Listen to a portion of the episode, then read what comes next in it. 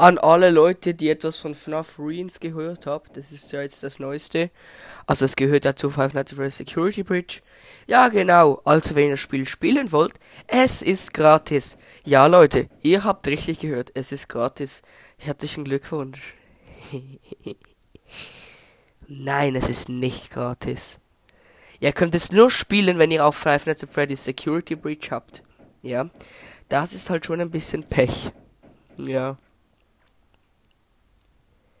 Also holt euch zuerst Five Nights at Freddy's Security Breach und dann könnt ihr FNAF Ruins holen. Ich mache in einer nächsten Folge, die noch kommt, meine ich, mache ich noch eine Folge über FNAF Ruins. Ja, genau. Das verspreche ich euch. Also ich werde es wirklich noch machen. Genau, und ja. Super. Genau. Ciao, Leute.